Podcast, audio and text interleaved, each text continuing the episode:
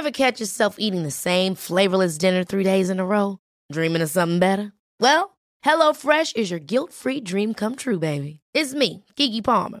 Let's wake up those taste buds with hot, juicy pecan-crusted chicken or garlic butter shrimp scampi. Mm. Hello Fresh. Stop dreaming of all the delicious possibilities and dig in at HelloFresh.com. Let's get this dinner party started.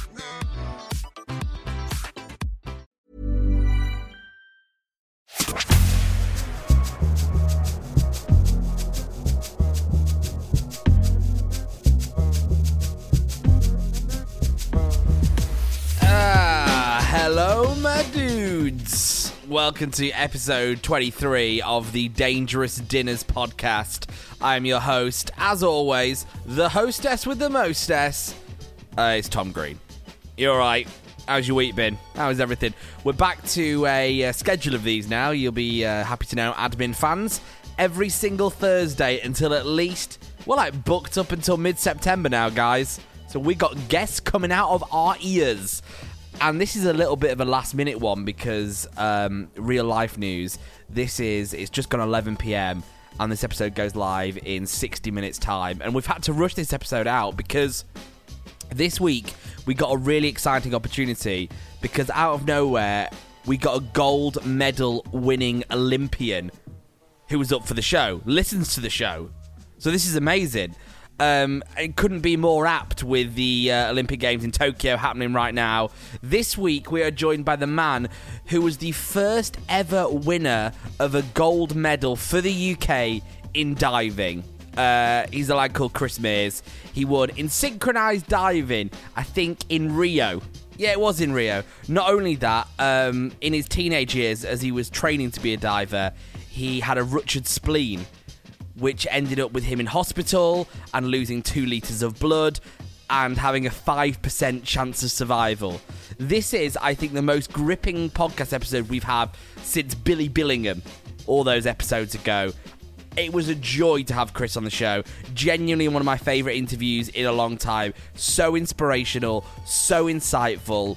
Just a really good hour with a boy who's worked his arse off for years and overcome so much adversity. So do you know what? No messing around today. No need to. I mean, I'd love it if you rated and reviewed, but there's no need to chat about that. Let's just get the big man on. It's Chris Mears. The Dangerous Dinners Podcast with your host, Tom Green. One celebrity guest, one spin of the roulette wheel, and a tour of the best and worst takeaways, which are delivering to us tonight. What will it land on? We let fate decide. Up for grabs today, we have the poorly reviewed Kansas Fried Chicken, everybody's favorite Lahore Karahi, and if it all goes wrong, Pizza Palace. But before we do that, it's time to meet our celebrity guest. They're famous, they're funny, and they just arrived downstairs. It's time to bring them up. Please welcome. It's Chris Hello. Hello, mate. How are you? I'm bloody great. How are you? Mate, I'm really good, man. Um, thank you so much for having us into your hotel room in Salford. Thank you very much. Welcome. This is really nice, man. This is the first time that I've done a in-person interview in about six weeks. Wow. So this is a joy to actually be across from you, to see you, to smell you. In the flesh. Yeah, man. Yeah. It's really good. Um, I, we, we've we've done this on a day where it's chucking it down across Manchester. If you hear any thunder, it is thunder and lightning outside. Yeah, it's pretty mad. It's a bit insane. It's concerning. Um, we won't get too deep into that, but yeah, like even globally, it's it's a bit mad at the moment. I see in Germany there's floods, London there's floods. It's like damn. Yeah, to not get into the global warming thing so early, but the weather's doing something at the moment, and it is um, for it- sure. It's quite scary. So I, I'm going to be honest and upfront right from the Yeah. start. My knowledge of sports is so bad, right? it, I, it is absolutely awful. And the only sport I know anything about, as the listeners of the show know, is golf. Yeah. And that's not the most sexy of sports, right? To be honest. Yeah, can be. Yeah. And when my uh, we spoke to your manager about coming on the show, and I started researching you and the Olympics and the career you've had, I and I'm not just saying this because I'm now in the room with you. I've said it all week. This is the most excited I've ever been for a podcast episode. Wow. Thank you very much. I mean, yeah, it's it's a pleasure to be doing this. So thanks. So, what should I say about you? You are the first ever British diver to win gold. That's right. You are a musician, Yes. a producer, a DJ, and you almost died.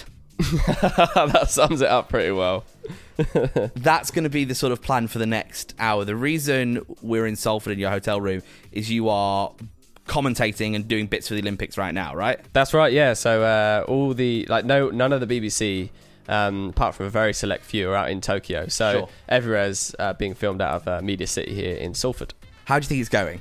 It's insane. Like it's it's really heartwarming to be a part of it, and I can't say that maybe a couple years ago I would have felt the same. So just because of various reasons that I'm sure we'll get into, but it's really nice to be a part of the Olympics, and uh, you know Tom Daley and Matty Lee for those who do like sport listening, um, they won, and that's incredible. Yeah, I feel like I've always been a bit of a fake fan, right? And I'm a Man City fan. And that's only because my best mate at uni mm-hmm. was a Man City. So everyone calls me a fake fan. So now I've learned about sort of what's going on at the moment. I feel like I'm doing myself a disservice. I obviously know about the Olympics, right? Yeah, But I'm not yeah. going to sit here across from you and go, I know everything about diving or everything about anything in the Olympics, but I've really got into it. And when Tom Daley won, the, he got gold in the diving a few few weeks ago.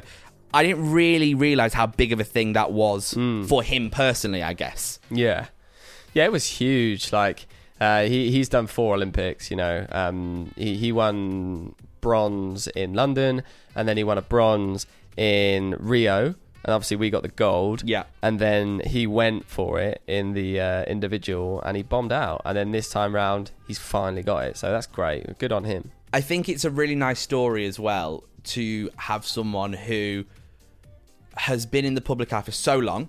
Like it was crazy researching you and researching diving, how long he's been spoken about mm, and yeah. how long it's taken to win gold. Mm. Like that is, and I hope he doesn't mind me saying this because this isn't a negative, but that's a lot of failure mm-hmm. to get to now. Yeah, absolutely. And I think sports riddled with failure. You know, we, we learn we learn most in our in our darkest hours. You know, and we we learn from our defeats. So you know, it's failing is not a bad thing because failing leads to knowing what you need to do to succeed. We've got so much to talk about. We've got to talk about you growing up, your diving career, um, your your spleen rupturing. Is that what it was? Yeah, that's right. Yeah, Um, five percent chance of survival on that Yeah. one. Yeah, Casual. Um, but this is the Dangerous Dinners podcast. Yeah. So across from you is a roulette wheel of the best and worst takeaways that are delivering to you tonight. Mm-hmm. Um, all you got to do is go and spin it. yeah. I will order it, and dinner's on me. Let's go. Chris, go over to the uh, the roulette wheel. Yep. Give it a big spin. It's from Argos, so it's a little bit ropey. Yeah. So whenever you're ready, three, two, one.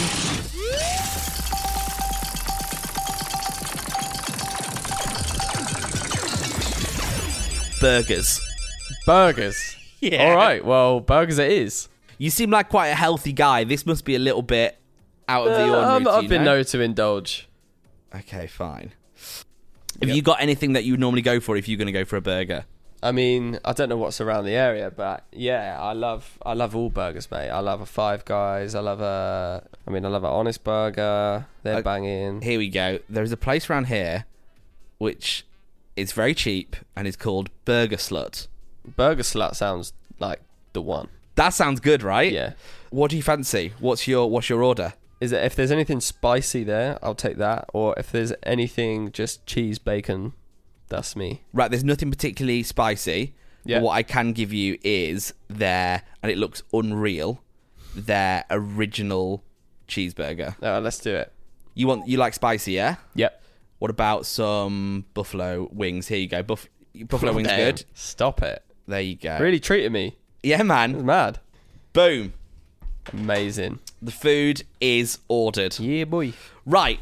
So, the way this podcast sort of ends up working, and I love it for this, is it ends up feeling like an episode of This Is Your Life Mm. as we go from the beginning to sort of where we find yourself right now. Yeah. Now, I want to say you're from Reading, but you're not, are you? I mean, I am. Burghfield Common. Burghfield Common, yeah. That's right. How was growing up there? What is that? What's it like? Burghfield Common is it's a small little quaint village uh, in Reading. Um, everybody knows everybody, you know. It's that kind of place. That Sure. probably sums it up well enough. I went to a school there that was probably like a eight minute walk from my house, so super local. Everything's super local, and um, it was nice growing up there. Like it was just it was a good vibe. Like I could go and knock on my mates' doors whenever I wanted after school and all of that all of that jazz. Yeah, so it was it, it- I really enjoyed that childhood, man. Like I was really blessed for that. I grew up in Preston, and I think although Preston is a little bit bigger than that, I grew sort of outside of Preston, and that growing up and knowing everyone and being able to get up to a little bit of no good without being the sort of scary inner city life, I think is really cool. Yeah. So did you have the sort of fifteen drinking on the park? Oh, of- yeah. oh, Yeah, yeah. I mean, I missed out on a lot of it, like for obvious reasons. You know, I was in sport, but um, there'll be a bunch of stuff that you know I can dig into. But yeah, I, I wasn't I wasn't very well behaved for quite a bit of my childhood life. really Yes. brilliant. did that translate into school? Were you a little bit annoying at school? Yeah, a bit. Yeah, Okay. I think I I, wa- I, I, I was I didn't I wasn't too out there. Like I just I just wanted to be liked. Really, I think I just I just wanted to I you know I I wanted to be a cool kid. Wanted people to not look up to me, but I wanted to be part of it. You know, Yeah. whatever it was, I wanted to be part of it. So detentions.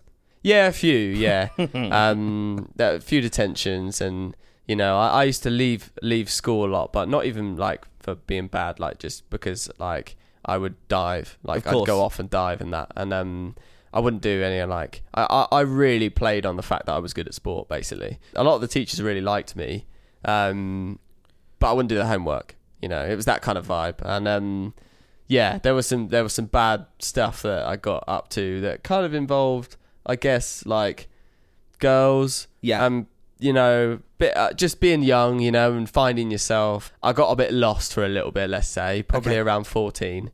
Got around the wrong crowd and police involved and all Really? like- yeah, yeah, Mate, yeah. I wouldn't have had that for you at all. it was a bit of a cry for help and a bit of a like, you know, hey, look at me. Um, but yeah, there was like an abandoned house situation, and a bunch of people used to go down there, and I heard about it, and um, there was this girl that, uh, you know, just wasn't my type at all. I just didn't, it shouldn't never have gone together. But um, yeah, I guess I kind of wanted something a bit different or whatever, and I, something drew drew me towards it, and I guess the danger of the whole It's exciting. place. It was exciting, and I wanted to go there and do whatever kids do, you know, and and we did that. And then afterwards, everyone ran off, and I sat there, and the police came over Oh. and uh, nicked me. But um, Nightmare.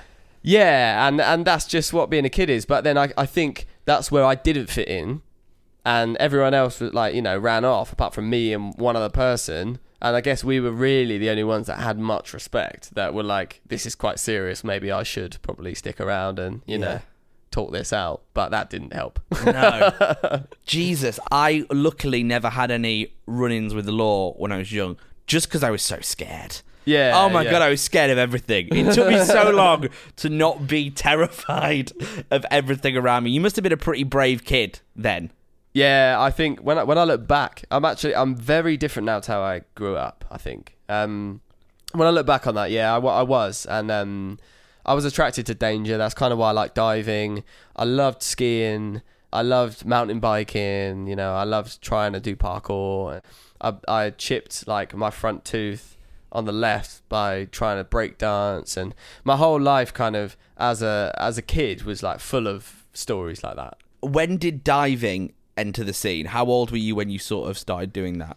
that got like discovered at like seven years old. Um, I had a lot of energy around the house, and I, I think my parents were just a bit frustrated, really, and wanted me to uh, to get. Oh, they wanted the energy out because it was annoying. I think, um, and they they obviously like, well, how do we do that in a good way? And they they put me into swimming, and I was great off the blocks. Don't get me wrong, but as soon as I got into the pool, I couldn't be asked. Like I just wanted out of the pool.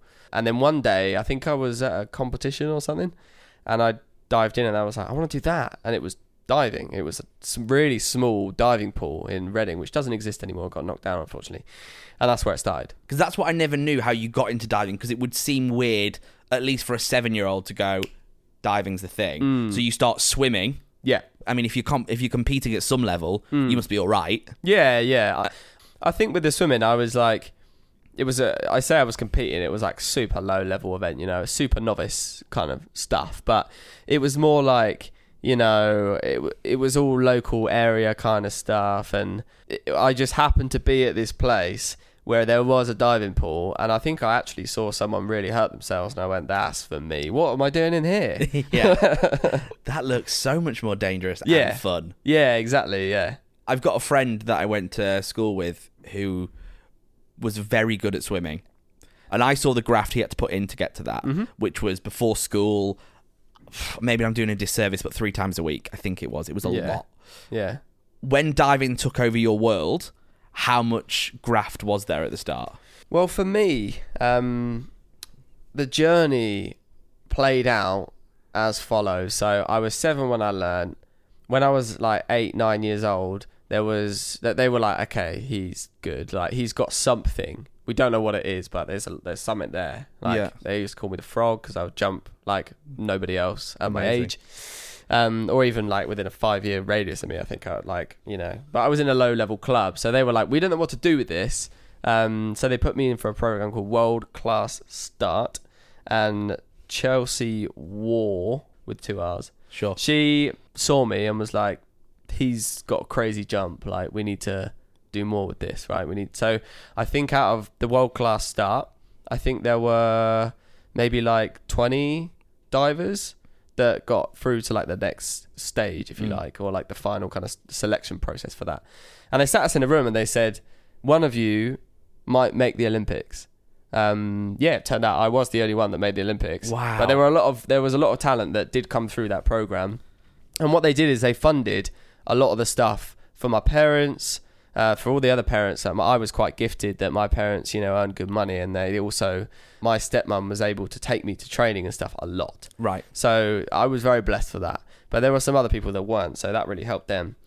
Um, yeah, and they and they just helped basically put put me on the map. And they had me going to train in Southampton once a week, maybe when I was ten, twice a week when I was eleven, and then like four or five times a week, and then I was twelve, and then Wow. after that I, I fully moved to Southampton, and I was I was driving, you know, two hours a day, back and forth. So the program, I guess that's government run, right? That Yeah. must be a government thing to like- try and get people into the Olympics. Yeah, lottery funded, I believe. Yeah, So there was money there, or there was things put aside to help your family get you to where you need to be in hotels and that sort of thing. exactly. Yeah, yeah, yeah. Wow. travel costs and you know all that stuff. So at what age did it take over your life? And you go, do you know what? I'm not gonna go and do uni. Did you go to uni? I did not go to uni. I did not go to college. I did not. Right, Sixth form. I didn't. So those are decisions that are made when you're like 14. 14, 15? Yeah, something like that. Young. Yeah, maybe maybe 16. That's where the Australia thing comes into it and the, the whole rupturing of the spleen and all of that story. Um, which, Well, should we do that? That's the natural next. Yeah, yeah. next Yeah. thing. You really have had an insane life. Olympic gold medal, MBE, music career, and nearly died. Um, you nearly died. Yeah. What the hell happened? Oh, man. Um, And don't rush over this. I want Yeah. every single detail of, of this course. story. Yeah, yeah, yeah. It's a weird one, this, because I had, I almost started going on autopilot with this story quite a lot because I got asked it a lot. Of course. So I started almost kind of yeeting off the facts and not Yeah. really, you know, but I'll do it properly. I want to rip you out of that autopilot. yeah, yeah. Don't exactly. tell tell me like we're in the pub. That's what I want to hear Yeah, yeah, like five pints deep kind of. One hundred percent. Okay, I nearly died. Two liters of died, blood. man. it started. Uh, let's start. So I were I went to Australia for the Youth Olympic Games, and I was gassed like to be selected and to represent Team GB for like the first time. I was sixty. I was fifteen years old, just going on sixteen, and it was in two thousand nine. I had glandular fever, which is very common. Uh, if you're from America, mono. That's what it's called. Yeah, so it's basically it's called the kissing virus. Quite common in young people, isn't it? It is it's common in uni students especially because that that obviously spreads like wildfire Yeah. like in unis and stuff. There's a girl, one girl in my high school got it, Yeah. and she yeah. just wiped her out. Yeah, yeah, yeah. So some people they can be down and out for like 18 months. Some people are fine within a month or a week. You know, it, it- it completely varies. And for me, I didn't have any symptoms, but my insides, like my glands in my stomach and a bit in my in my throat, they were like pretty bad. But I didn't say anything because I was like, well, you know, I'm competing, I'm pushing myself pretty hard. It's just probably what it is, you know. Yeah. I couldn't feel my stomach; it's just my throat. Um, what would the signs be? What? Because it's tiredness, isn't it? yeah, it's it's basically like you know, it's it's it's savage fatigue, and you know, like you can you can basically just get almost like flu symptoms from it as well. But then they could last for eighteen months, so it's pretty brutal. Yeah. Um, Bed bound. Most people bed bound. Yeah, exactly. Yeah. Yeah, yeah. Um, so I didn't get any of that because obviously I, I was still training, I was still doing my thing. Um, yeah, I remember uh, the day of my competition. Uh, I felt a bit weird, and uh, almost like a bit, a bit like I was gonna pass out, but I couldn't put my finger on it yet. So I went to breakfast, got myself an apple juice and some food, and I was like, I'm not hungry, so I drank the apple juice. Um, that's irrelevant, but anyway, I uh, I left and I went back to go to my room to get my bag to get ready for the competition. And on the way back, I smashed into a Cadillac. I was lost. Like I went, I went from being inside and being outside, and then suddenly it was bright white, and I literally felt like an angel was going to come and collect me. Like it was so bright, and I like passed out into this car and like almost like basically knocked the wing mirror like sideways off. Right, yeah. And then I was on the floor, and they were like, "Okay, he's not all right."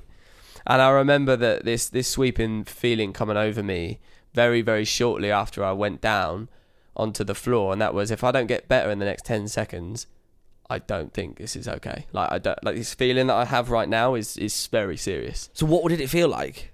It just felt like I was gonna pass out, and it felt like doom. I don't know really how to describe it because I can't really fully fully remember, but I just remember having a feeling of like, okay, I've been ill before. We've all stood up and got head rush, man. Yeah, yeah, yeah. Like it's not that. It's something. Right. So that was then. So even though you didn't know what it was, Yeah. you think there was a feeling inside of you that said this is really bad. yeah, I was like hospital question mark. Do you know what I mean? Yeah, I was yeah. like. so then from there, I pass out and I'm having like seizures, but in and out. You know, of going, blah, blah, blah, you know. Yeah, so a seizure, uh, we say it a lot, but that's like your your body shakes, Fitting, right? yeah, yeah. that's. What, and you've never had that before. Nah, nah. I was, I was doing that. I was in and out of consciousness, and um, guess you can't remember any of. no, this, you don't really remember. You kind of remember as a weird taste in your mouth, and then and then you wake up, and then you're like, you don't realize any time's gone by. So I'm sat there, and the doctor's still there, like, you okay? Like with a Lucozade or whatever. Like, I was like, I don't think that's gonna fix it. But yeah, and, I think uh, we're past Lucas. Uh, we're definitely Christ. past Lucozade there. Um, so yeah, that happens, and then uh, I'm feeling more and more and more tired. As like that, I think the next 10, 15 minutes, it was all quite quick, went by, and then I Where remember, are you, sorry, at this point? I, I'm in. I'm back in the apartment where we're staying. fine. Um, and then I, I remember the doctor saying, "Let's get an ambulance." So they get an ambulance, and luckily, because it was the Youth Olympic Games, it's like a mini Olympics. So they've got like hospital on site. Um, in fact, it wasn't on site, but it was next to the New South Wales uh, Sydney Hospital. So ambulance comes in like three minutes. I get straight to the hospital, um, and from there it just like deteriorated. And uh, I mean, forgive me because I've I've probably deleted a lot of these memories through uh, trauma, but yeah. I think I will skip from here to the point where I looked at myself and I was like blue, and Jesus. there were people all around me going like, "This guy's gonna fucking die. Jesus. We're losing him." I was getting all that, yeah, because I was obviously in Australia, and I remember being in and out of consciousness and um, looking Wait, at myself. Sorry, I would ask so many questions while Go we on. go through this. Sorry to interrupt. So when they said we're losing him, you're not bleeding out or anything, right? Yeah, You're- Yeah, I'm ju- bleeding out. you- so where's the where's that coming from? my spleen ruptured.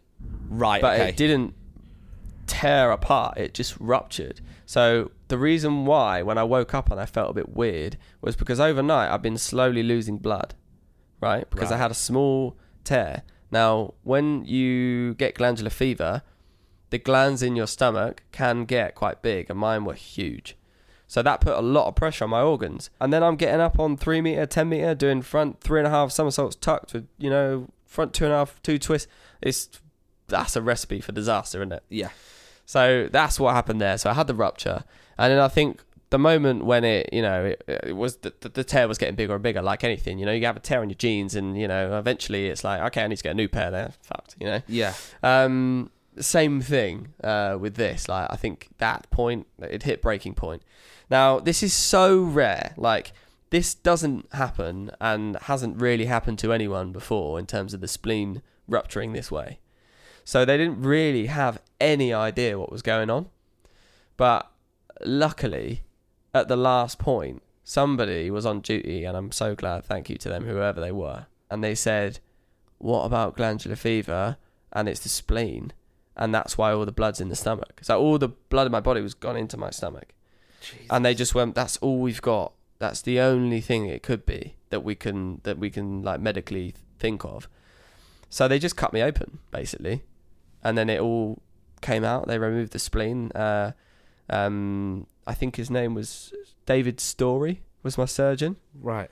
Um, he did an amazing job of stitching me up. So thanks, man. Thanks, 'Cause I- I'm- David. thanks, David. I'm so glad that he made it straight and not wonky. Because obviously I ended up, you know, being on TV and stuff, and wonky abs would be really annoying. that would be annoying. God, I hate it when my abs are wonky. oh man, That's so relatable for me. So you were on the operating table losing blood. That's why then things got a bit hairy. Yeah, and I mean to go into even more detail, when you like lose that much blood, maybe it was just me or maybe it's like everybody, I have no idea, but um any touch was like hell, it was like fire. Like I think all of my senses were like just uh, gone mental. I could feel every every single point that was touching like the where I was laying and it was burning. It was like absolutely killing me. And so I was rolling around in agony, and then when I was rolling, I was rolling onto other bits. So you know, it was just uh, it was awful. So they had to strap me down, and it was like over my head, over my chest, over my torso, and my legs, and over the bottom, you know, on my feet, whatever. And it was so bad, man. Like, and they would put me through MRIs, and that took like an hour. And in that hour, I basically just lost all like five pints of blood into my stomach. And then that that was the point that I was telling you about. They were like, "It's got to be this. He's basically he's going to die right now, so we need to do it and just cut him open." And then I think when I went into theatre was the time that they called my parents and they called my dad and said, basically, in a way, come over here to recover the body, Jesus essentially. And they said, there's a 5% chance that he would make this, you know, from the amount of blood that he's lost. And yeah. Hey, me again. Hello. Sorry to pop up in the middle of the podcast. I need to explain something that happens here. So, halfway through this amazingly gripping story, I got a call from our delivery driver that the food was downstairs and he couldn't find the hotel. Nightmare. When I was recording this originally, I didn't explain this very well in the podcast. So, I'm just popping up here to explain why we just stopped talking about Chris being in hospital and almost dying. So, the food turns up, we run back downstairs to grab the food, and that's what you're about to hear. Let's get back into the podcast.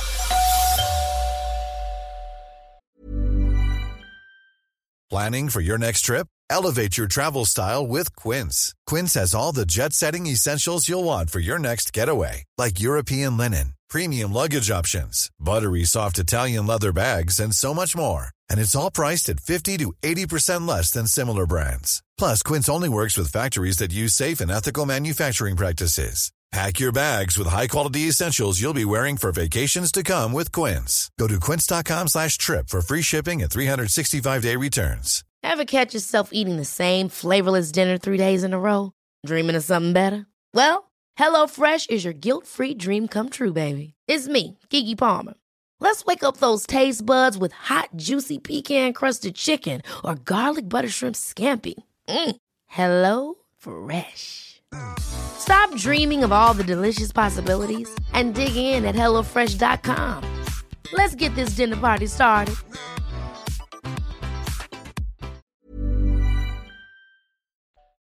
Wow. We got there in the end, didn't we? Yeah, man. And this was nothing against Burger Slut because it was not their fault.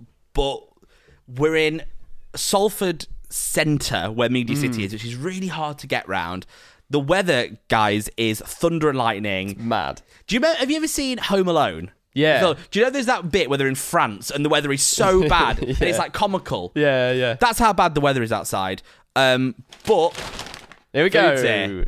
Can I eat it here, yeah? mate, uh, we encourage all our guests to eat the food on the show. So you you went with burger, cheeseburger, and um and the wings. I think it was. Damn. Damn, damn, damn, damn, damn. It looks good. Damn. They smell good. Mate, they look good. For anyone that's concerned, uh, spicy food is literally my life. Um, Is it? So these wings look banging. And they look spicy. Chris, take a bite of the burger, my man. Here we go. Mmm. Good choice. It's class. The wheel picked well this evening, guys. So I want to pick up on the dying thing if that's all right. So you were in surgery. They realised what was wrong with you. It was the ruptured spleen. Your parents had had the call that this could be game Yeah. over. Absolutely. What do you remember after surgery? How did that progress? After surgery, I went into intensive care. There was morph- a lot of morphine. I'll be honest. Yeah, been there. I was pressing that button as many times as I could. Yeah. Um, we've all, you know, we've all heard a story about the old button push with the morphine in hospital, and uh, I don't remember an awful lot. I think the first time that I woke up was, I think, because I heard my dad's voice, and uh, it'd been two and a half days. I didn't wake up, and then my dad arrived, and as soon as he arrived and came in, I woke up. wow. And I woke up, he said, and he can't ever talk about this and not be emotional. He like I sat up, I did a thumbs up with my eyes closed, and then went back down. That was my, obviously my way of saying it's going to be fun. What a legend. Um, that's all I can muster. It's not a lot, but that's that's all I can manage. And uh, that must have been so nice for him to yeah, see that. And gr- well done you for doing that.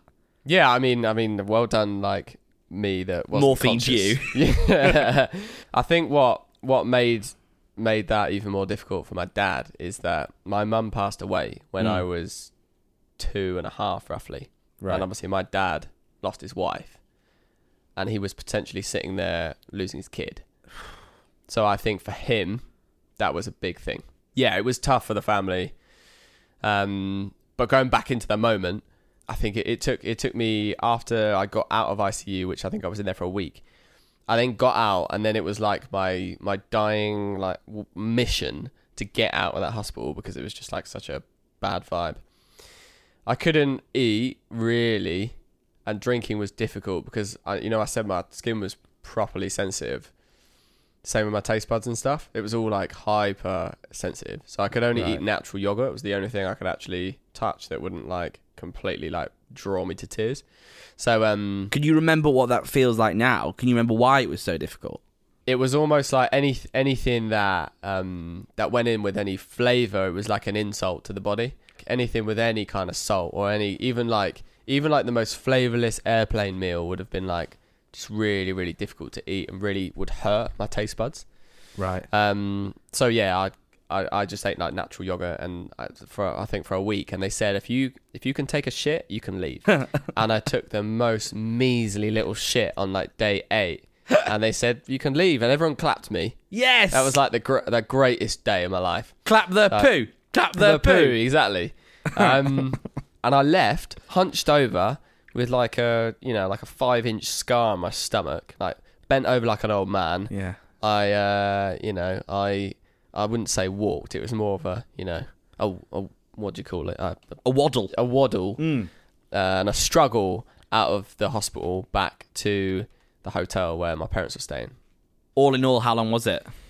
Um, that's not the end of the story, unfortunately. I wish it was. There's the old seizure, isn't there? Yeah. The seven hour seizure. Is that right? Yeah, eight and a half. So let's fast forward. Let's fast forward um, a month.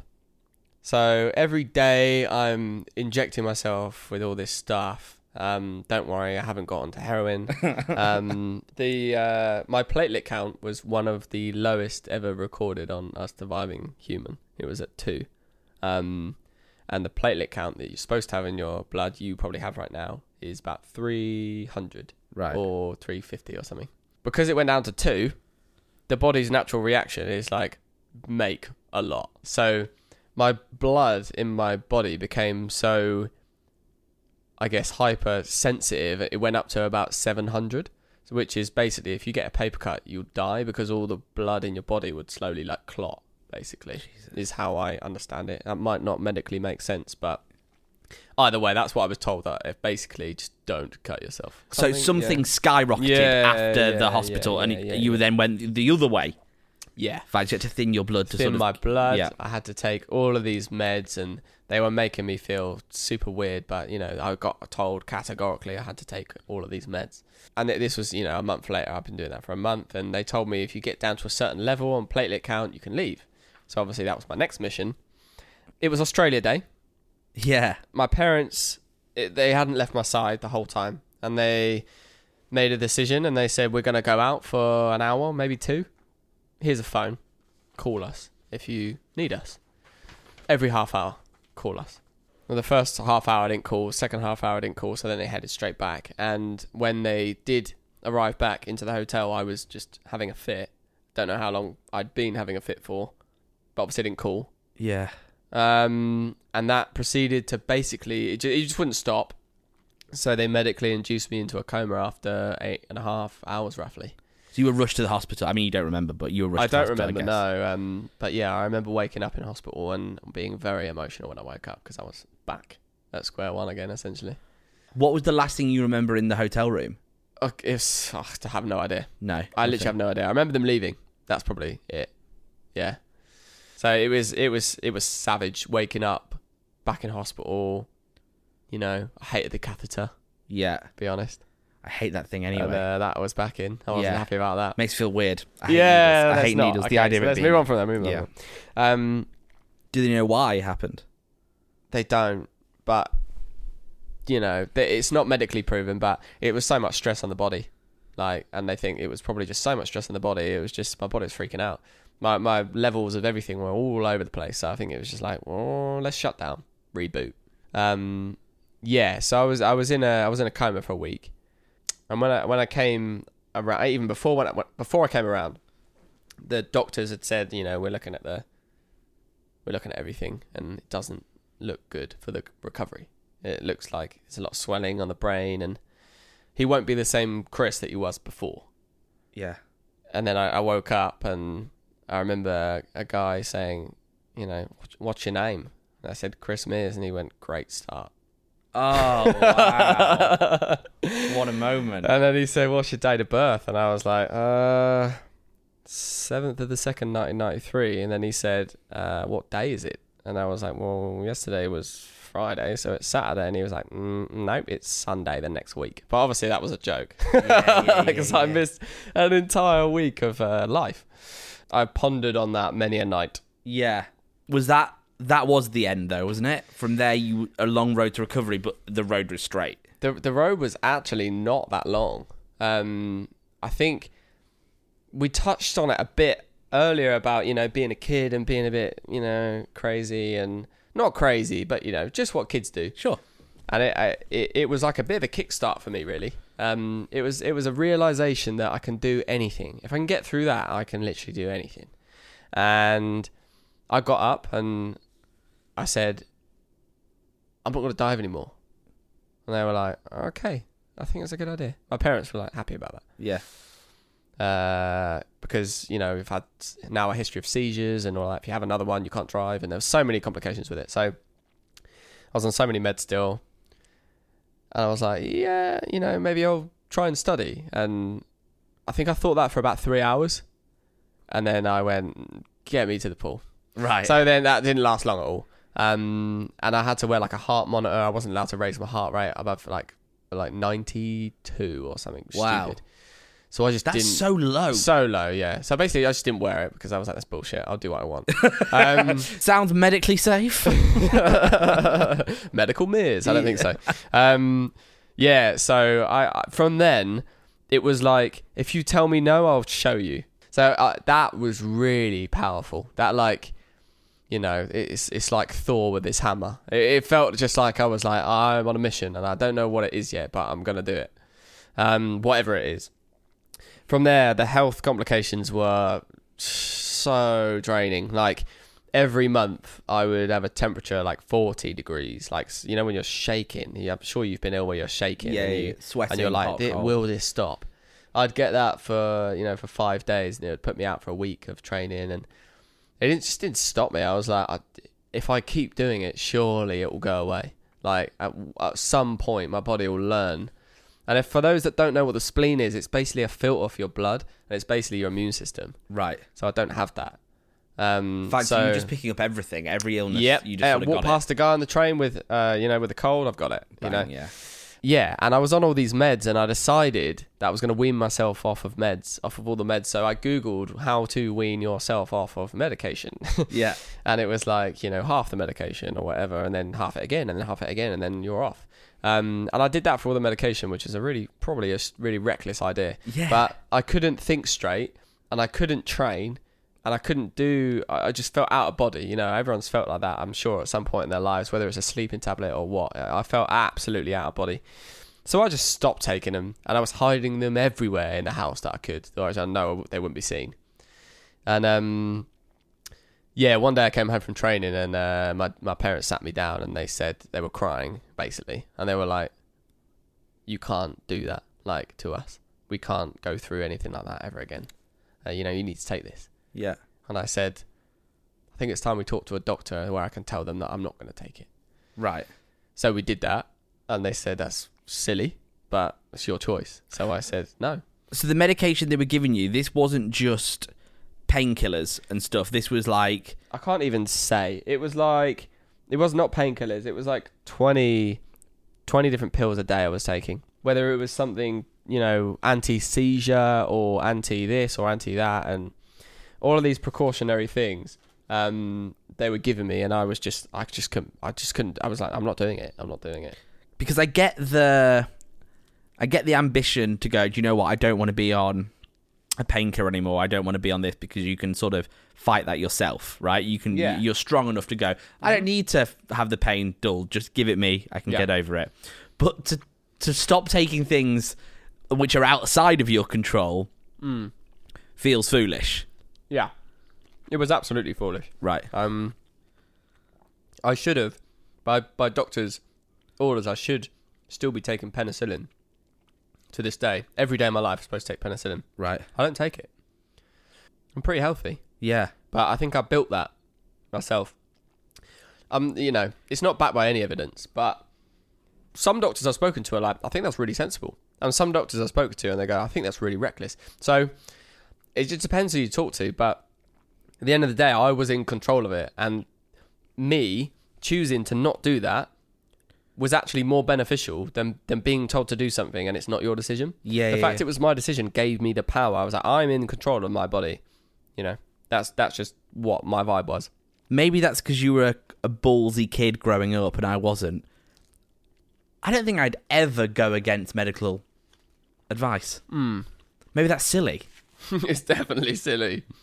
Right. Definitely silly. So you think you just knew your body better than they knew it? I think actually I was young Right. and I didn't like being told what to do. yeah. so after all that, how are the wings, by the way? Mm. Can I have one? You absolutely can, mate. They're proper good. The whole food looks It's really good, mate. Like unreal. I'm here the third and the seventh. I'm definitely getting this again. So after all that, the idea of um, ever diving again Yeah. probably wasn't advised to you. No, I was I was definitely um my coach worthy mention, um Lindsay Fraser, she really, really helped me help my career, helped build me as a person. She she was selling she was selling me the dream. She was like, you know, "It's- you're gonna be massive. You're you know, you're I can see how hungry you are and driven and I know this is gonna work out. But we've got to convince your parents that you're gonna be okay. Right. Yeah, and we did it slowly. You know, we did it slowly. Um, the, the all them health stuff that I was talking about, all that health stuff I was talking about. You know, that slowly started going away, and uh, started building up some kind of immunity. Um, yeah, and I just went from there. I guess you always knew you were gonna make a return. What was the year of the hospital stuff? 2009. Fine. Which is insane that you then returned diving 2010, 2011. Yeah, That's when you got going again in all that. yeah, And what is sort of even more crazy is that you were in the Olympics in 2012. Mm. How? yeah. I mean, I think just that determination, that drive that it gave me, um, and there's a bit of luck involved as well. Um, I did the 2010 Commonwealth Games, like I'm fourth there, but I only, I mean, not to make excuses, like athletes don't ever make excuses, but I was in bed for eight days because of my health stuff. I, I obviously caught something on the plane. I landed. I had I had eight days, or I had seven days until my first competition. I couldn't make it. I still had the temperature of like 38. And as soon as I got there, at temperature 40 degrees, I was in bed the whole time. Lost so much weight, no muscle. Yeah. Didn't train in the pool. Um, day of my competition, I was like, yeah, I, th- I think I can do it. You know, it's a synchro event. Um, yeah, and I woke up, I went to the pool, I trained, and I competed off of absolutely nothing. Um, and we came fourth. Missed out on a medal by like 0.75, which is like really, really, really, really close. Right. But yeah, that really that really hurt me because I was frustrated and I was quite hungry then uh, Yeah. for the games. And at that point, Ben Swain, who was a really good diver, had got an injury and he was out. So I was in the synchro team, which is how I got the the gig at 2010 Commonwealth Games. Right. So um, I started building a relationship with him, and then there I was, like quick as a flash, and I was at 2012 Games representing Team GB. How did that go? How did 2012 go? really well. Like again, I I look back at some of their videos and there's not really a single dive that I'm not on the board smiling. Yeah. Um, and I think if you compare that to the Rio games, you'll see that one version was a boy and one version was a man. But the London games was was very much I was in my absolute element, and I was just like I knew I'd earned the right to be there, and I knew that I earned it to myself to be happy and to enjoy it. So I I just stood on the board with the home crowd, and I just I soaked it up. I got one of the I think it was one of the top three highest scoring dives of the whole event. Amazing. Um, I came ninth individually, and I came fifth in the synchro, I believe. I guess, and they say it's a well, well used phrase, but you don't know what you've lost till it's gone. Yeah. And what made you such a good diver is probably the fact that for a moment in time it was gone, hmm. and that history wasn't going to be what you mm-hmm. thought it was. Absolutely, yeah. we had a professional golfer on the show mm-hmm. months ago now, a guy called Peter, and he left golf for a bit to do something else and then came back. And he said only when coming back did he realize how much he loved it and how much it meant to him. And I think that's probably quite similar to you in the sense that you felt what it was like to not have a career in diving. So then to be there in 2012 and to be able to stand there and do Yeah. it, Yeah. what's to lose? hundred percent. There was nothing to lose. I had all to gain. I wasn't expected to medal. I had no medal pressure. In fact, I wasn't even I wasn't even expected to make the semi final in my individual, and I made the final, Yeah. and I and I loved it. There's, it, uh, you know, bad dive, good dive. I didn't care. I was literally just watch it back, and I was like, I laugh at it now because I'm like, what am I doing? Like, I had no composure. It was just all emotion. But that's great. That's you know, At the same time, it's all it was great.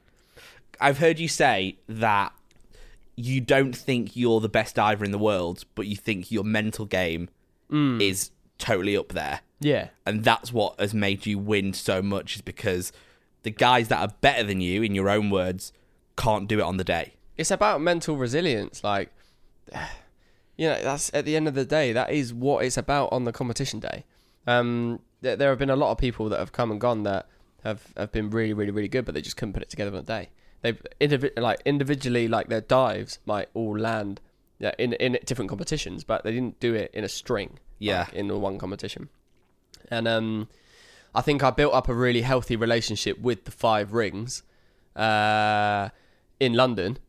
And I think when I came back to it, I was like, well, I know I'm going to dive well because I did last time.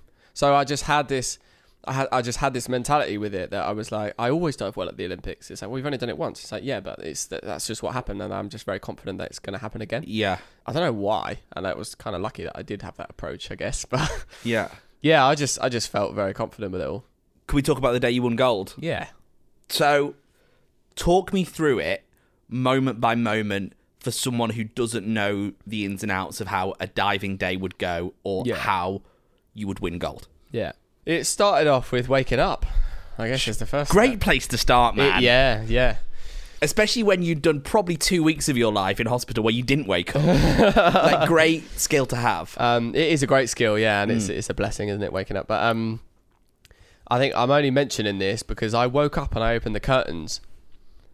Um, I looked at Jack. It was basically, it was like what we're looking out of the window now. It was grey, and they would look like thunder clouds, and it was pissing it down. And I looked at Jack and I laughed and I said, "People are going to be nervous with that because it's outdoors. The, Yeah. the the stadium's outdoors." And um, Jack went, "Yeah, yeah, people are going to be all over the place." We never ever mentioned that we would be. It was always like, "Oh, I bet that's going to rattle some people." It was always about, you know, we always knew that we were a strong team and Yeah. that we wouldn't ever let that get to us. So we go to breakfast, do our thing. We go to our training session, and the water is like green. It looks like Shrek swamp. Did we ever get to the bottom of why it was green? Yeah, there were two like uh, chemical companies, and they didn't communicate, and they put contrasting stuff in. I think was the vibe. Oh, brilliant. Um, yeah, and it ended up basically just being algae, like all in the pool. Lovely. Um, yeah, so we turn up, and uh, yeah, it was just green, and we were just like. That I was just looked at it and I was like, "That is a joke. Like, what is that?" And and Jack Jack said to me, "It might be easier to see because like when we're in the air, the one thing you want is to be able to see the water. So because that's where you're ended up, right? Yeah. So you want to land upright in the water. That's the whole aim of the game. And um, we'd had a couple of issues while we were there, especially when it's blue skies, where I thought the sky was the water, and I reached towards it and go, "Oh no, no, that's the sky, not the water." Wow. Yeah, because it's blue, blue, blue, blue. yeah, blue. Yeah, yeah. right you, can't, blue. you can't, can't pick it out. And Jack went, "Oh, maybe that'll be easier to see." It's all so positive, and I was like, "That's a good point." We I went love up. this. This is brilliant.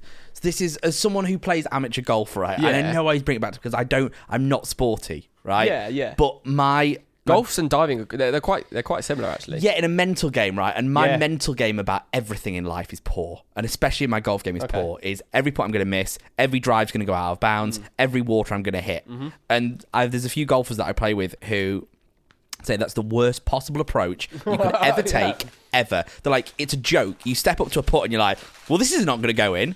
You sort of embody the opposite of that whole vibe, right? the Yeah, I reason you won is because everything was positive for you. I really believe so.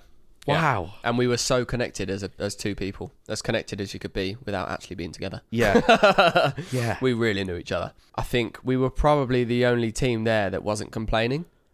And whilst everyone was complaining, we went up there with like literally no warm up and did one of our hardest dives and absolutely creamed it to the high heavens, and everyone saw. Amazing. So they watched us do that, and I think they were like, "Oh, okay," you know, they're they're on, they're feeling it.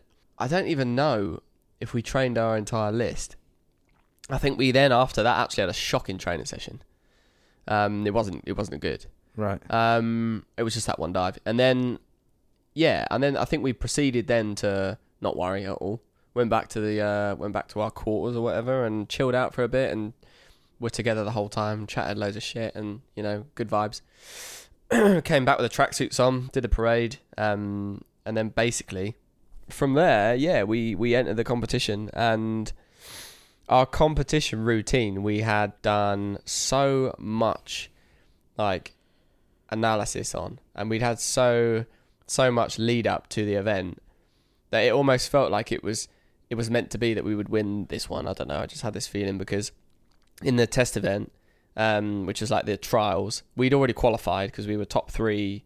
Thank God in the World Cup, so we didn't even have to worry about qualifying.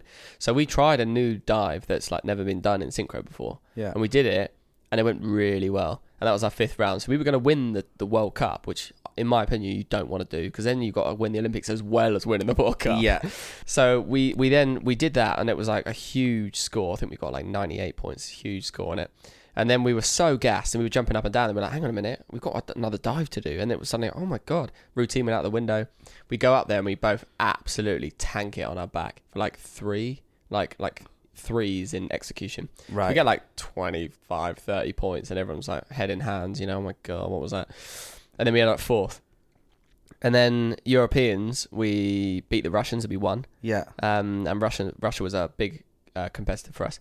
And then we go into the games and we're like, we didn't win the we didn't win the test event, but we know we should have. We beat the Russians. They're like they're worrying. They put this dive in that we were doing, but they couldn't do it. They Right. just couldn't do it. They just knew they had to to be competitive Yeah.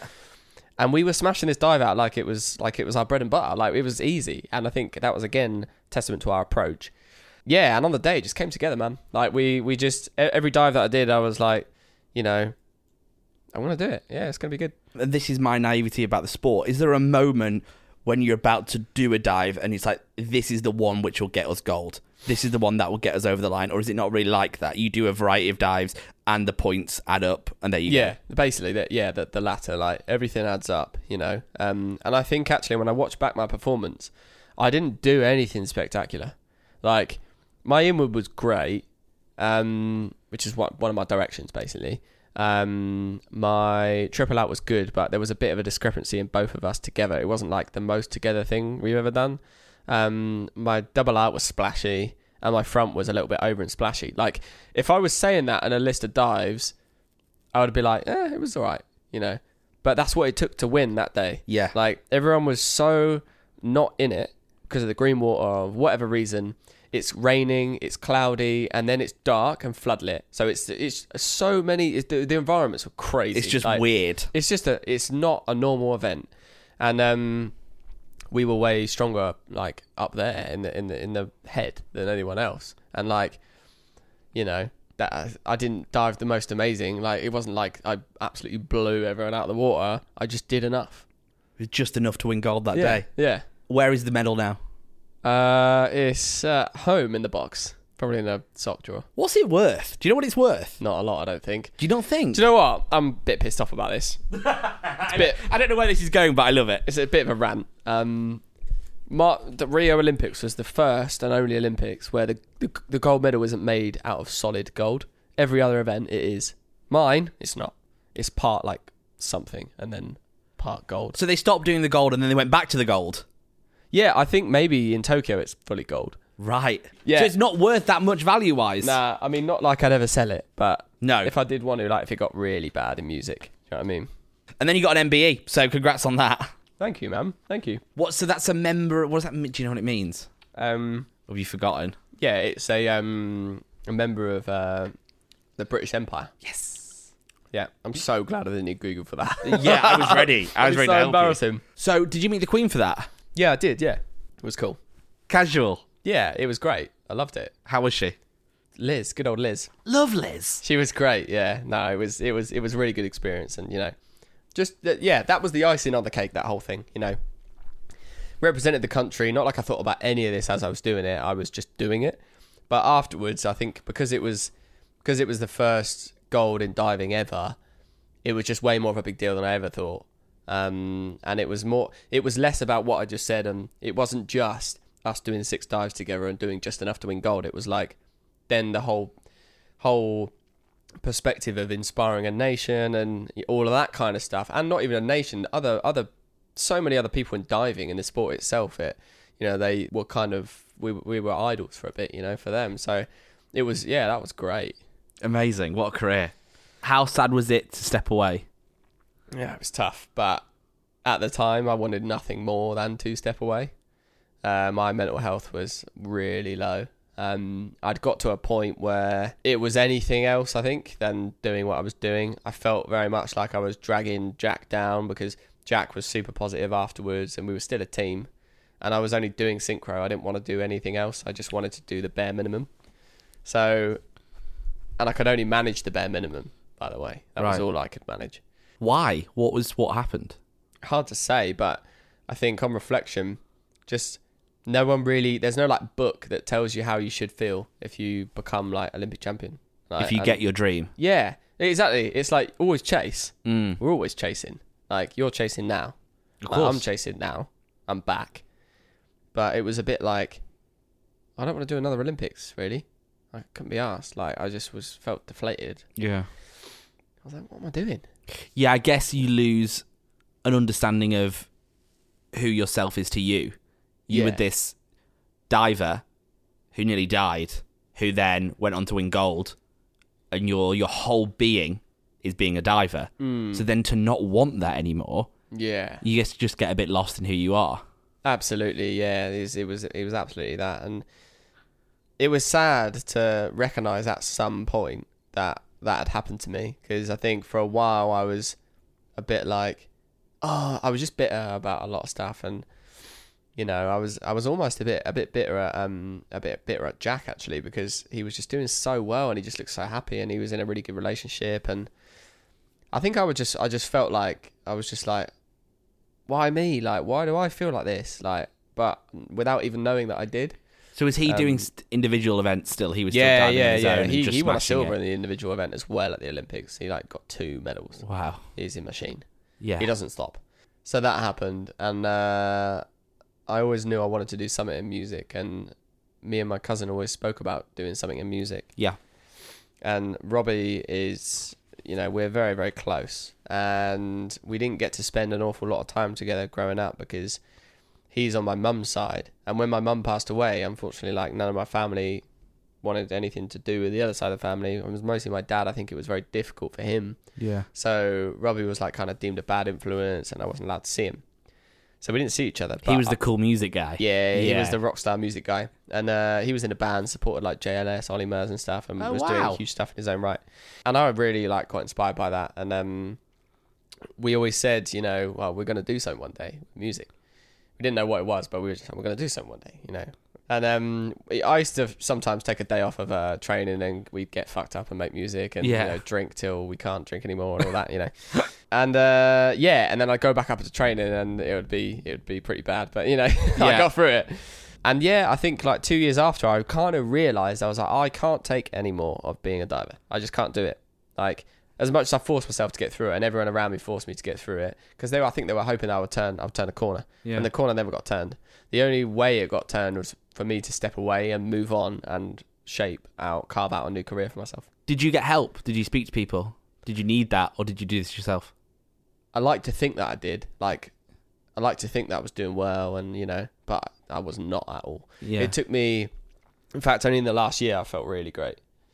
Um, even the last six months I felt really great, like back to normal. Um, that fights back. yeah, yeah, yeah. That fire, you know, like that, um, that energy that I think, that magic that made me me and made me do all of the stuff that I did before. Uh, but then you found music and you found Bloodline, which is what you do now. Yeah, that's right. Yeah, So th- Bloodline is a music DJ production duo yeah, with you and your cousin. yeah, What's crazy is for most people, surviving death would be enough. For most people, being in the Olympics, winning gold would be enough. For most people, getting an MBE would be enough. You're now really pushing and having success in music, which is crazy. You were part of uh, the Vamps single Yep. that came out recently.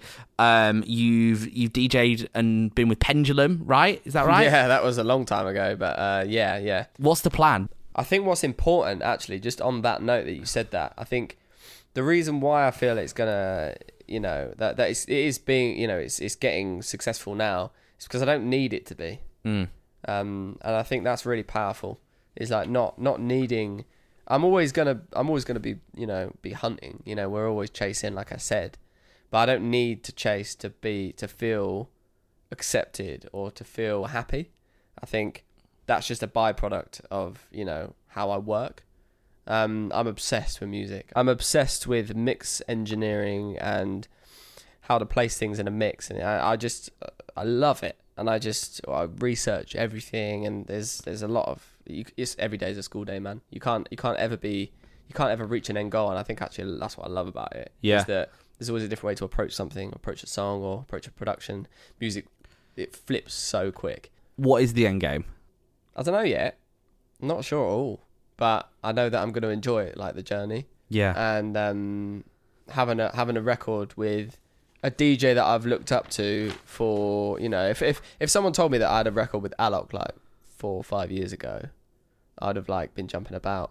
Yeah. And also, I, I've just um, we've just secured Alok and Steve Aoki's next release. That's and amazing. Steve Aoki was like Boneless. It was cool. Was one of my favorite songs ever. Like because I Yeah. was at EDM. head. Yeah, yeah, yeah.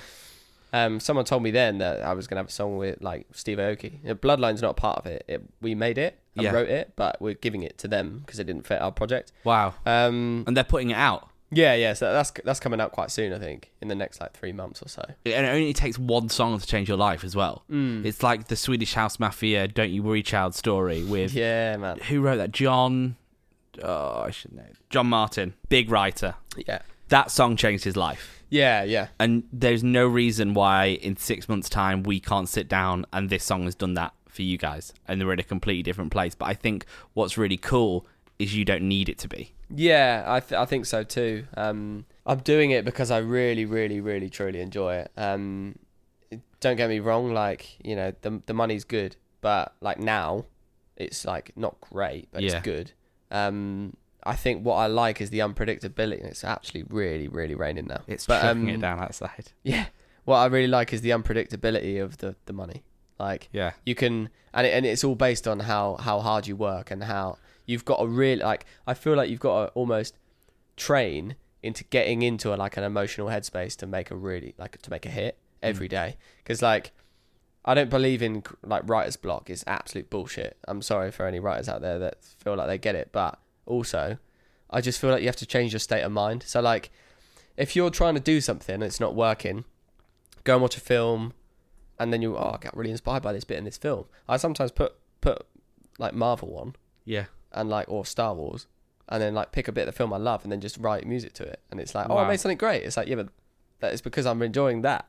Like I just feel like you have to change your state to then get into a different headspace to then create something great that you wouldn't have created if you didn't do that. If you just sit down and you're trying to do something, it's like it's not working. Stop. Like you're not. You're still in the same headspace. You're probably Yeah. angry as well. Yeah. like just go and chill out for a bit. Go get a coffee and you know go and do something you do like and then go back. Like Are you happy? yeah, I'm I'm the happiest I've ever ever been since getting the medal. So, So it peaked. yeah, It then got really bad, yeah, and we're back. We're getting there. yeah, yeah. I think I'm in a, I'm in a great relationship. Um, I've got an I've got an amazing team around me. Uh, you know, I like I, I do I do what I like in a way. Mm. Um, I'm pushing myself. I'm in a good place.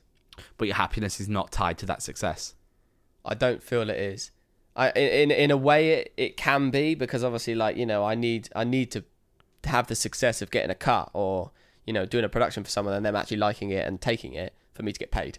yes. so like it is results based, but at the same time I don't feel that the need like I used to feel the need like I can't see anyone because I don't have anything to talk about yet, and I don't have that now. Yeah. Um, and that isn't because I have stuff to talk about. That's because I've sorted out everything in my life. Yeah, I think it's getting your self worth not from things you don't have control of. 100%. That's been my lesson. That's what I've taught myself, and I feel like it's becoming more and more universal. Is there's only so many things you control in this world. Yeah. So to hand your self worth to something or someone who isn't you Mm. Yeah, is yeah. ridiculous because yeah. you you they choose you you're high Yeah. they don't choose you you're down but that's Yeah. not your choice you can only do what you do Yeah. I think that's a nice point to end. I do as well, actually. Yeah. Chris Mears, you're an inspiration, man. Oh, mate, thanks very much. I appreciate it. Wow. That's been um I was to say I was very excited for this and it's lived up to every expectation. Um it feels a lot more mental than I thought it was gonna be. Your Right. success feels a lot more you've built a headspace for success. Yeah, yeah. And you can put that headspace into whatever you want. Tonight, the Dangerous Dinners podcast gave you burger. It did. How was it? It was insane, and uh, I'm up in Manchester for a bit, so I'm definitely getting this again. The wings were, uh, you know, they were they were they were lit. The burger was great, but the wings, I'm I'm getting the wings again. Do you want to rate it out of ten? Yeah, I'm gonna go with an eight point five. Woof! Yeah, eight point five. Chris Mears, it was an absolute pleasure. Thank you so much, man. Thanks for having me. I enjoyed it. Cold food, but hot guests. It's the Dangerous Dinners Podcast. Aye, there we go. Thank you, Christopher. Chris Mears, what a gents. I told you. Fun episode, right? I left that, as soon as I left that interview, I called my girlfriend straight away and was like, I think that's the best one we've ever had. I just thought it was so inspirational. What a advocate for the mental game of sport, the mental game of anything. Believe in yourself and you can achieve more than most if you can hold it down on the day. Um, thank you so much if you got to this point of the podcast. We always appreciate all the listens, all the love. We're on TikTok and Instagram, the Dangerous Dinners Podcast, and we'll be back same time next time for another episode. Have a good one, guys.